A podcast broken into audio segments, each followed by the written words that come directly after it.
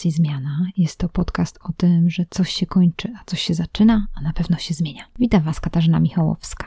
Dzisiaj z powodu kończącego się roku 2019 pomyślałam o KTIP-ie. A KTIP to jest takie miejsce, gdzie chcę się dzielić swoimi inspiracjami, przeczytanymi książkami lub ciekawymi narzędziami. Dzisiaj chciałam się z Wami podzielić pewnym narzędziem, narzędziem do zarządzania czasem. Tak naprawdę to stosuję tą metodę od wielu, wielu lat i na stacji zmiana często dzielę się też tym, w jaki sposób y, można zaplanować dobrze czas, jak można zarządzać czasem, jak podejść do swojego życia, żeby być proaktywnym.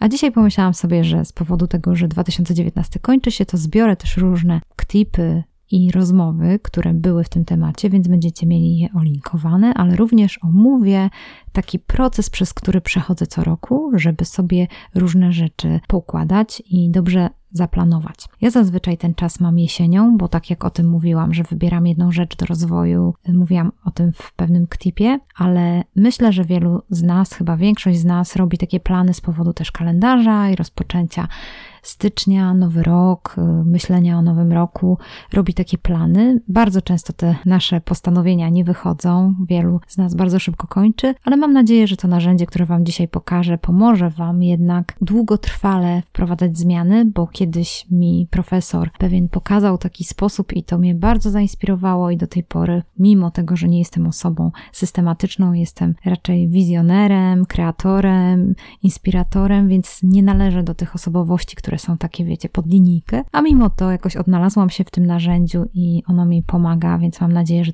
również pomoże Wam. I miałam też taki pomysł, że jak wysłuchacie tego klipa do końca i Wam się spodoba ta metoda, to mogę również wysłać Wam taki formularz do tego, żeby wypełnić go sobie i może też będzie pomocny do tego, żebyście sobie też zrobili taki własny plan. No to zaczynamy.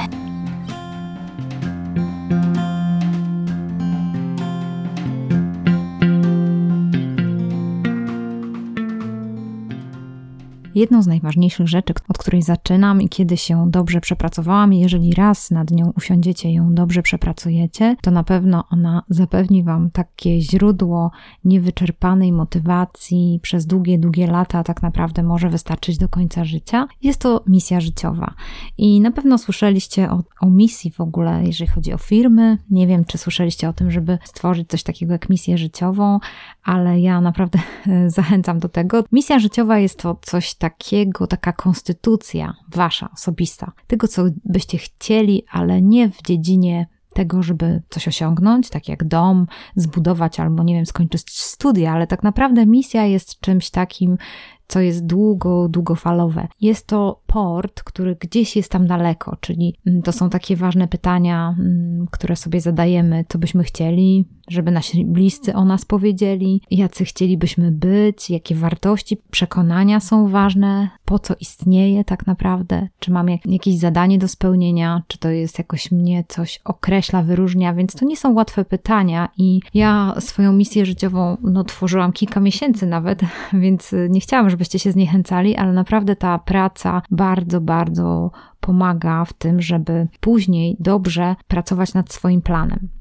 I tak jak powiedziałam, że na przykład znalezienie dobrej pracy czy założenie rodziny nie może być misją samą w sobie, bo po prostu ją zrealizujemy i ona już jest zakończona. Misja to jest taki cel, ale tak naprawdę jest to taki cel na całe życie. Na przykład być liderem, który służy, prowadzić zrównoważone życie i stosować etyczne zasady tak, aby mieć dobry wpływ na innych.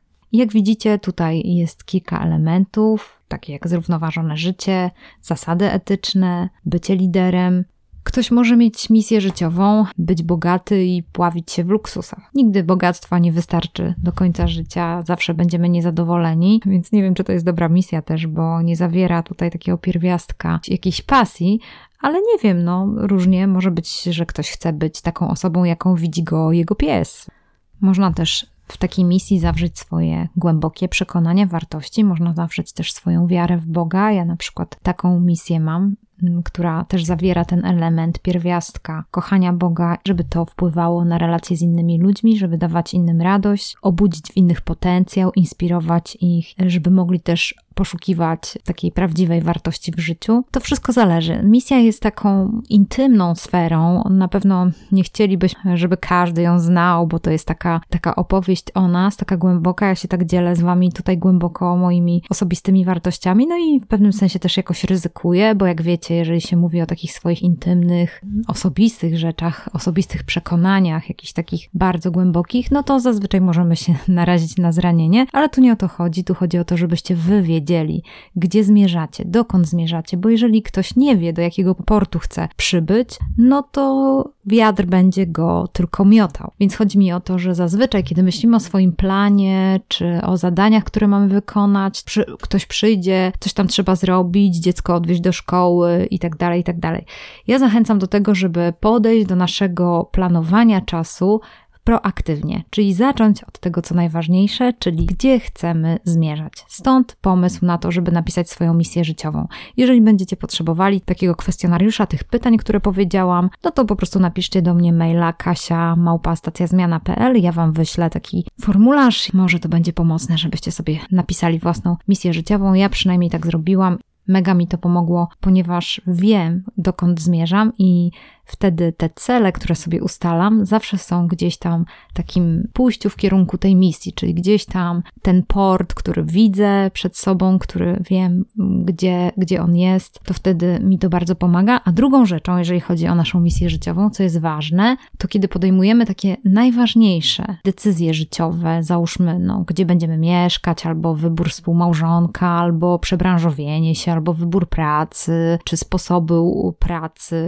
dzieci, tak dalej, to jeżeli mamy spisaną misję życiową, to wtedy te wybory troszkę są łatwiejsze, ze względu na to, że wiemy, gdzie jest ten nasz cel ogólny, taki życiowy, co dla nas jest naprawdę bardzo, bardzo ważne. Drugą z rzeczy jest wypisanie swoich ról i celów życiowych. Jeżeli chodzi o role, to są to dziedziny, którym poświęcasz swoją uwagę i energię. Czyli na przykład to, że jestem przyjaciółką, że jestem córką, że jestem mamą, że jestem żoną, na przykład, że jestem siostrą.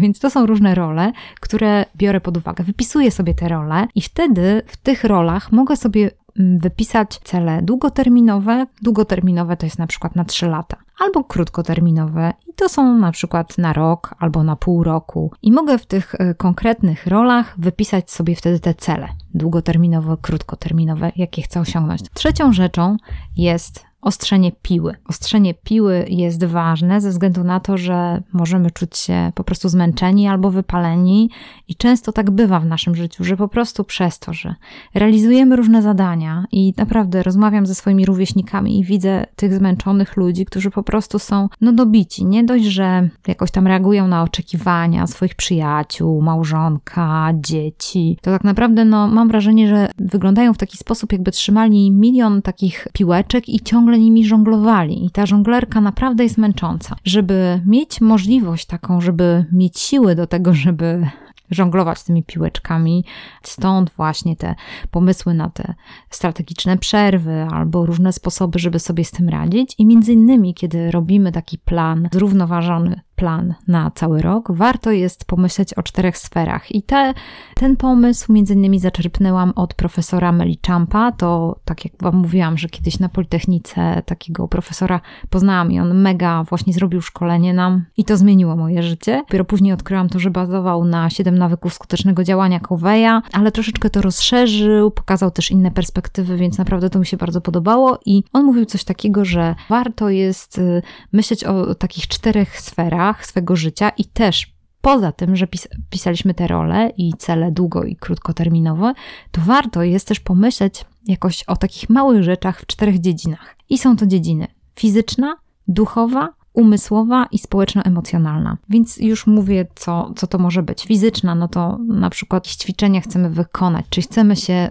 o to nasze ciało zadbać. To jest chodzenie do pracy, może kawałek na piechotę, może żeby wysiąść wcześniej z tramwaju i dojść na piechotę, może auto dalej parkować, żeby trochę na przykład więcej kroków robić. Tutaj można wiele, wiele rzeczy e, na ten temat pomyśleć.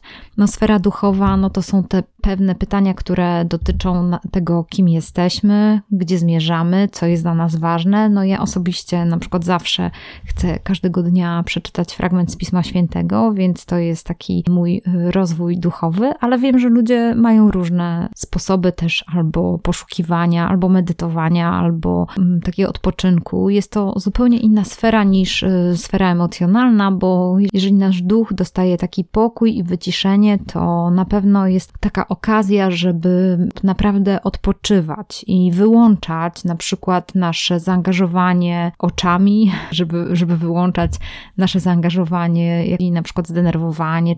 Y, sfera umysłowa, no to jest na przykład nauka, oprócz tego, co przeżywamy w pracy, czy to, co musimy jakoś tam przeanalizować, czy mamy jakieś wyzwania, jeżeli chodzi o naukę albo nawet studia, to warto jest jeszcze coś dołożyć, jeżeli chodzi o naszą sferę umysłową, albo jeżeli na przykład odczuwamy regres w tej sferze umysłowej i czujemy, że nie rozwijamy się, no to warto wtedy wprowadzić coś, co mogłoby nam na przykład pomóc, załóżmy codzienna nauka języka angielskiego, niemieckiego i to może być coś małego, na przykład 15 minut dziennie. Sfera emocjonalno-społeczna. Ciekawa sfera, którą często niestety w zabieganiu w jakiś sposób zaniedbujemy. Na przykład tutaj są takie rzeczy jak spotkanie z jakąś osobą raz w tygodniu, albo na przykład jeżeli jesteście liderem, to na przykład chcecie się rozwijać w tej strefie emocjonalno-społecznej, spotkacie się ze swoimi pracownikami, na przykład ileś wykonacie spotkań po to, żeby uczyć się tych small talków, posłuchać kogoś więcej, zadać jakieś dobre pytania.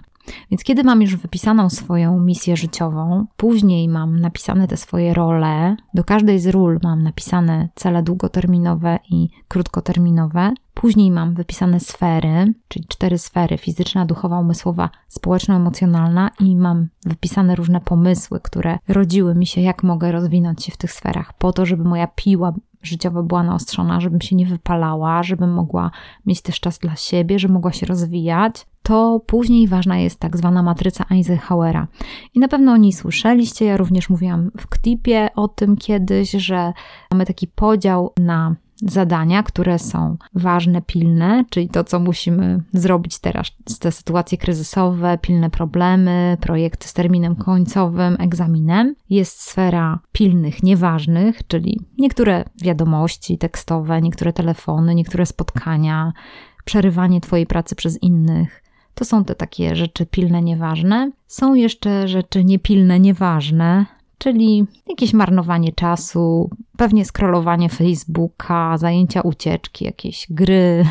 No, niektórych relaksują trochę gry komputerowe, ale czasami są to rzeczy nieważne, niepilne. I taka najważniejsza działka, w której powinniśmy jako ludzie proaktywni funkcjonować i dlatego robimy plan, jest to innymi planowanie, przygotowywanie, zapobieganie, budowanie więzi, budowanie relacji, odpoczynek i rozwój osobisty. Więc y, jeśli dobrze planujemy i dobrze funkcjonujemy, że te zadania będą no, w 65% w tej działce ważne, niepilne, to wtedy te rzeczy ważne, pilne, one będą się same realizowały, dlatego że jeżeli będziemy się wcześniej na przykład uczyli do egzaminu, który mamy zdać, no to nie będziemy tego robić na ostatnią chwilę poprzez dwie ostatnie nocki, ale również inne rzeczy są tutaj ważne, niepilne, jak na przykład, mm, żeby iść do dentysty, albo zrobić cytologię, albo na przykład zrobić wyniki krwi, albo zrobić wyniki moczu, albo zmierzyć ciśnienie. Więc te rzeczy ważne, niepilne, one nie są w tym momencie pilne,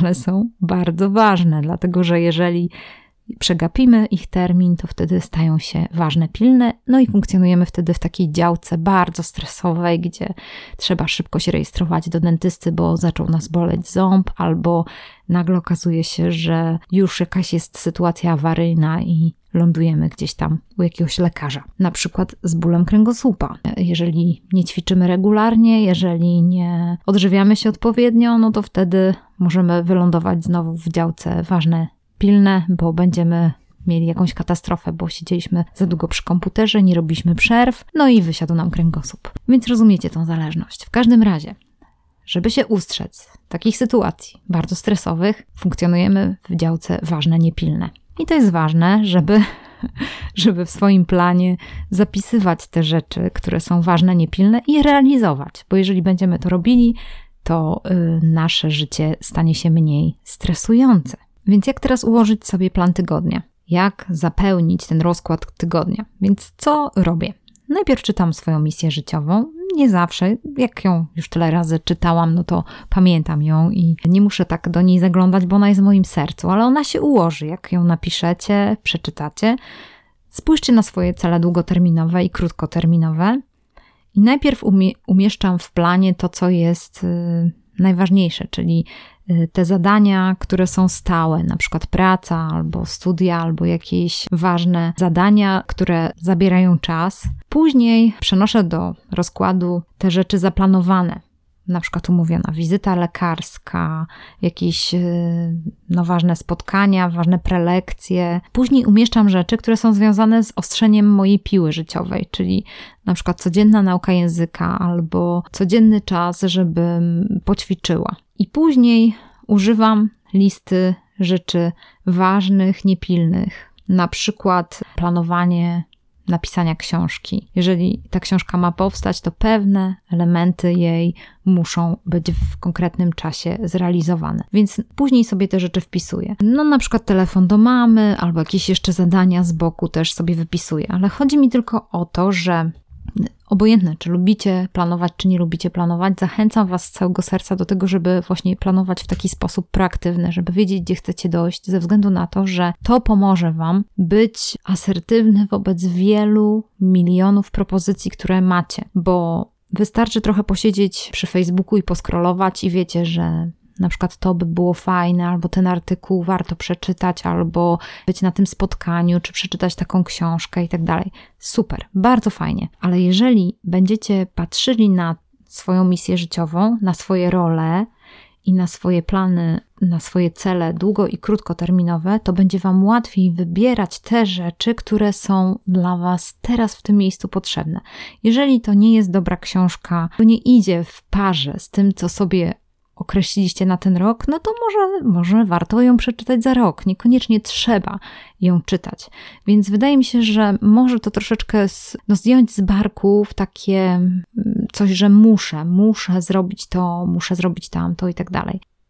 Planowanie jest pewnego rodzaju pracą, którą warto wykonać. Mogę tutaj podać przykład, załóżmy, wychowania dziecka. No, jeżeli macie dzieci, no to albo będziecie mieli, no to na pewno jest tak, że to jest taka praca z taką osobą, którą odkrywacie, jaki ma temperament, jakie ma mocne strony, jakie ma słabe strony. I po prostu staracie się pomóc tej osobie rozwijać swoje mocne strony, a pracować nad swoimi słabościami, po to, żeby ta osoba, żeby żyła dobrym życiem i żeby w przyszłości miała dobry charakter, żeby innym ludziom się żyło z tą osobą dobrze, żeby sobie radziła w życiu, żeby była samodzielna, no i różne rzeczy, które sobie tam założycie, ale żeby to zrealizować, no to trzeba spędzać czas z taką osobą, trzeba ją poznawać, trzeba też y, no, dać jej przestrzeń do tego, żeby się rozwijała, też zachęcić, pewnie przepracować różne rzeczy, zachęcić do jakichś zajęć, umożliwić to.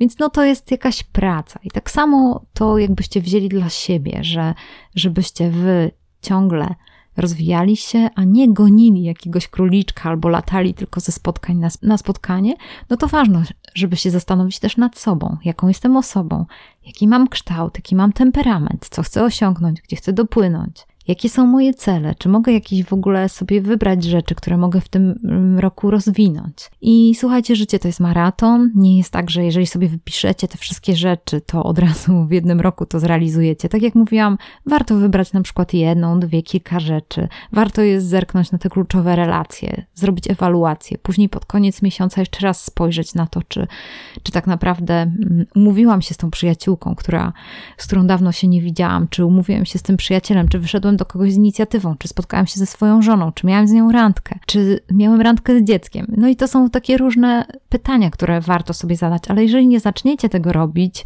jeżeli od razu się zniechęcicie i powiecie, że nie, nie, to jest bez sensu, planowanie jest bez sensu, to o co chodzi, w ogóle mi się nic nie mieści w kalendarzu, ja tak płynę i tak dalej, no to jak będę powiedzieć, jeżeli się nie chce osiągnąć nic, no to się nie osiągnie nic. No podaję siebie za przykład, bo naprawdę jestem mistrzynią chaosu i takich różnych chaotycznych działań, co chwila się czymś zafascynuję i tak dalej, ale naprawdę, gdy się nauczyłam planować i patrzeć w taki sposób na swój kalendarz, ale patrzeć z punktu widzenia misji życiowej, patrząc z punktu widzenia relacji, patrząc z punktu widzenia tych czterech dziedzin, no to naprawdę moje życie zaczęło się zmieniać i jakoś zaczęłam mieć taki stelaż, na którym mogłam budować. Więcej na ten temat powiem 8 stycznia, więc jeżeli ktoś może być, to zapraszam serdecznie na spotkanie Dziewczyny się spotykają. Możecie znaleźć to na Facebooku, ja również tutaj to zalinkuję. I oczywiście, jeżeli chcielibyście więcej na ten temat popracować i może też trochę poczytać, bo tutaj jakoś starałam się to spisać, te swoje myśli, to napiszcie do mnie Kasia, małpa stacjazmiana.pl. Ja wyślę Wam taki konspekt do pracy, będziecie mogli po prostu chociaż podjąć taką próbę, żeby planować. O też, jeżeli mi napiszecie, to ja też będę pamiętała, żeby później Was zapytać, jak Wam idzie, więc to też może być pomocne. No najlepiej jest poprosić kogoś bliskiego, też jakiegoś przyjaciela albo żonę męża, żeby, żeby też zapytał Wam, jak idzie. No bo z planowaniem to jednak jest y, taki dobry nawyk, którego trzeba się nauczyć, a jak wiecie, żeby zbudować nawyk, to jednak trzeba przynajmniej zrobić to przez 9 miesięcy, więc Was do tego serdecznie namawiam. Kończąc ten podcast, życzę Wam naprawdę dobrego roku 2020 i mam nadzieję, że będziemy się spotykać często na stacji Zmiana i dlatego proszę Was o komentowanie tego podcastu, podawanie dalej. Jeżeli jest cenny, to żebyście też się podzielili ze swoimi znajomymi i napisali coś fajnego, bo to daje motywację do dalszej pracy. Bardzo, bardzo dziękuję i życzę dobrego, dobrego roku. Do usłyszenia.